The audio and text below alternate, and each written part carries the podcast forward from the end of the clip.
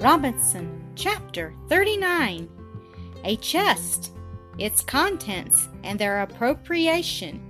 We rose early, and after our usual morning duties, we left our invalids for the whole day, taking with us for our dinner a goose and some potatoes made ready the evening before. We harnessed the bull and the buffalo to the cart, and I sent Fritz and Jack to the wood of bamboos with orders to load the cart with as many as it would contain, and especially to select some very thick ones for my colonnade. The rest I intended for props for my young trees, and this I proposed to be my first undertaking. Francis would have preferred beginning with a Franciade or the garden, but he was finally won over by the thoughts of the delicious fruits which we might lose by our neglect the peaches, plums, pears, and above all the cherries, of which he was very fond. He then consented to assist me in holding the trees whilst I replaced the roots, after which he went to cut the reeds to tie them. Suddenly I heard him cry, Father, father, here is a large chest. Come, for us. Come and take it. I ran to him and saw that it was the very chest we had seen floating, and which we had taken for the boat at a distance. The waves had left it in our bay, entangled in the reeds, which grew abundantly here. It was almost buried in the sand. We could not remove it alone, and notwithstanding our curiosity, we were compelled to wait for the arrival of my sons. We returned to our work, and it was pretty well advanced when the tired and hungry party returned with their cartload of bamboos. We rested and sat down to eat our goose, guavas, and sweet acorns, which had escaped the storm, and which my sons brought completed our repast. Fritz had killed a large bird in the marsh, which I took at first for a young flamingo, but it was a young cassowary, the first I had seen in the island. This bird is remarkable for its extraordinary size and for its plumage, so fine and short that it seems rather to be hair than feathers. I should have liked to have had it alive to ornament our poultry yard, and it was so young we might have tamed it, but Fritz's unerring name had killed it at once. I wished to let my wife see this rare bird, which, if standing on its webbed feet, would have been four feet high. I therefore forbade them to meddle with it. As we ate, we talked of the chest, and our curiosity being stronger than our hunger, we swallowed our repast hastily, and then ran down to the shore. We were obliged to plunge into the water up to the waist, and then had some difficulty to extricate it from the weed and slime and to push it on shore.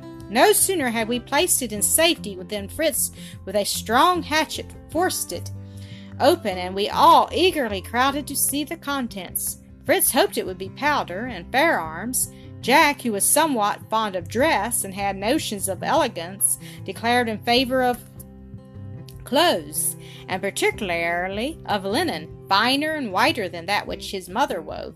If Ernest had been there, books would have been his desire. For my part, there was nothing I was more anxious for than European seeds, particularly corn. Francis had a lingering wish that the chest might contain some of those gingerbread cakes which his grandmother used to make for him in Europe, and which he bad often regretted. But he kept this wish to himself for fear his brothers would call him Little Glutton, and assured us that he should like a little pocket knife with a small saw better than anything in the world, and he was the only one who had his wish. The chest was open, and we saw that it was filled with a number of trifling things likely to tempt savage nations and to become the means of exchange, principally glass and ironware, collared beads, pins, needles, looking glasses. Children's toys constructed as models, such as carts and tools of every sort, amongst which we found some likely to be useful, such as hatchets, saws, planes, gimlets, besides a collection of knives of which Francis had the choice, and scissors which were reserved for mother, her own being nearly worn out. I had likewise the pleasure of finding a quantity of nails of every size and kind, besides iron hooks, staples, which I needed greatly. After we had examined the contents and selected what we wanted immediately, we closed up the chest and conveyed it to our magazine at Tent House. We had spent so much time in our examination that we had some difficulty to finish propping our trees and to arrive at home before it was dark. We found my wife somewhat uneasy at our lengthened absence, but our appearance soon calmed her. Mother, said I, I have brought back all your chickens to crowd, and we have not and we have not come back empty handed, said Jack. Look, mother, there are a beautiful pair of scissors, a large paper of needles, another of pins, and a thimble. How rich you are now! And when you can get well, you can make me a pretty waistcoat and a pair of trousers, for I am in great want of them. And I, mother, said Francis, have brought you a mirror, that you may range your cap. You have often been sorry father did not remember to bring one from the ship. This was intended for the savages, and I will begin with you. I believe I rather resemble one now, said my good Elizabeth, arranging the red and yellow silk handkerchief which she usually wore on her head. Only, mother, said Jack, when you wear the comical pointed bonnet which Ernest made you, what matters it, said she, whether it be pointed or round? It will protect me from the sun, and it is the work of my Ernest, to whom I am much obliged.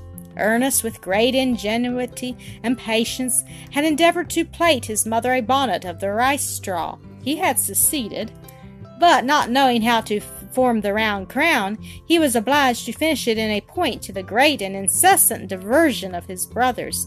Mother, said Ernest, in his usual grave and thoughtful tone, I should not like you to look like a savage. Therefore, as soon as I regain the use of my hand, my first work shall be to make you a bonnet, which I will take care shall be formed with a round crown, and as as you will lend me one of your large needles, and I will take to sew a, the crown on the head of either Jack or Francis. What do you mean, my head? said they both together. Oh, I don't mean to take it off your shoulders, said he. It would all, will only be necessary that one of you should kneel down before me for a day, perhaps, while I use your head as a model, and you need not cry out much if I should chance to push my needle in. This time the philosopher had the laugh on his side, and his tormentors were silenced. We now explained to my wife where we had found the presents we had brought her. My offerings to her were a light axe, which she could use to cut her firewood with, and an iron kettle, smaller and more convenient than the one she had. Fritz had retired and now came in, dragging with difficulty his huge cassowary. Here, mother, said he, I have brought you a little chicken for your dinner, and the astonishment and laughter again commenced. The rest of the evening was spent in plucking the bird to prepare part of it for next day. We then retired to rest, that we might begin our labor early next morning. Ernest chose to remain with his books, and his mother, for whom he formed with the mattresses a sort of reclining chair in which she was able to sit up in bed and sew. Thus she endured a confinement of six weeks without complaint and in that time got all our clothes put into good order. Francis had nearly betrayed our secret once by asking his mother to make him a mason's apron. A mason's apron, said she? Are you going to build a house, child? I meant to say a gardener's apron, said he. His mother was satisfied and promised to comply with his request. In the meantime, my three sons and I labored assiduously to get the garden into order again, and to raise the terraces which we hoped might be a defense against future storms. Fritz had also proposed to me to construct a stone conduit to bring the water to our kitchen garden from the river, to we might carry it back after it had passed round our vegetable beds. This was a formidable task, but too useful an affair to be neglected, and aided by the geometrical skill of Fritz and the ready hands of my two younger boys, the conduit was completed. I took an opportunity at the same time to dig a pond above the garden into which the conduit poured the water. This was always warm with the sun, and by means of a sluice we were able to disperse it in little channels to water the garden. The pond would also be useful to preserve small fish and crabs for use. We next proceeded to our embankment.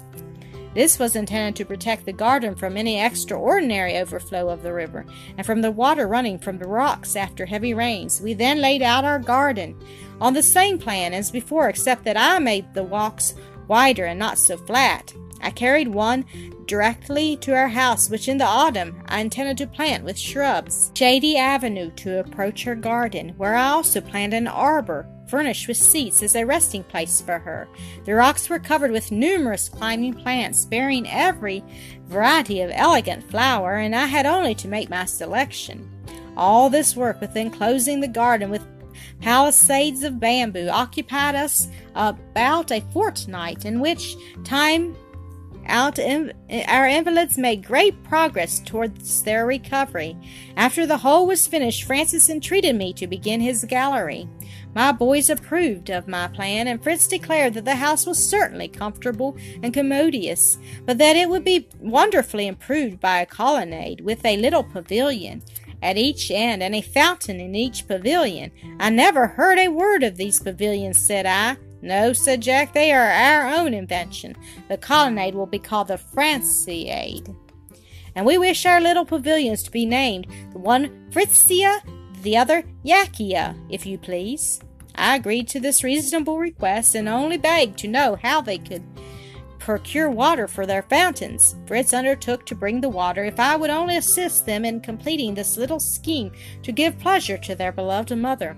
I was charmed to see the zeal and anxiety of my children to oblige their tender mother. Her illness seemed to have strengthened their attachment. They thought only how to console and amuse her. She sometimes told me she really blessed the accident, which had taught her how very much. She was valued by all around her.